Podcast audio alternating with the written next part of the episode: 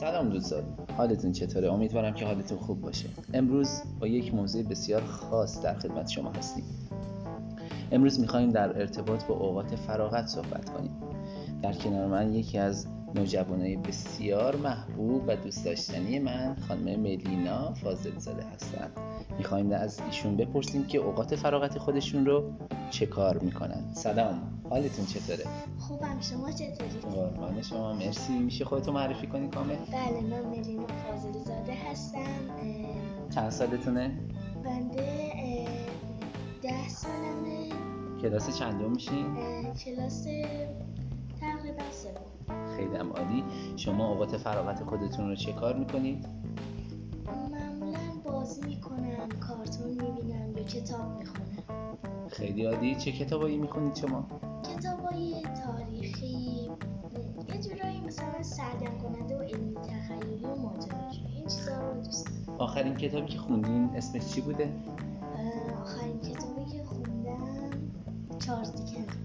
چارلز دیکنز. خیلی عالیه. می‌تونین یه ذره توضیح بدین راجع به چارلز دیکنز؟ شاید خیلی ندونن که چارلز دیکنز چه کسی هستش. چارلز دیکنز یه نویسنده مشهور بوده که بهترین داستان ها نوشته. یکی از داستان دیوید کاپرفیلد بیشترش خیلی عالی آفرین.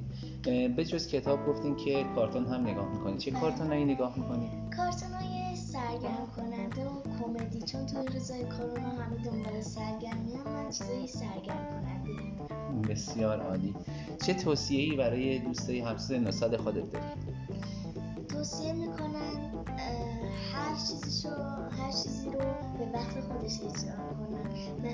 درس به وقت خودش بازیشون به وقت خودشون کارتون دیدن تفریحشون و یا کارهای دیگهشون رو تایم گذاری کنن یه برنامه بنویسن که هیچ کدوم از وقت روزشون خالی نمونه بسیار عالی.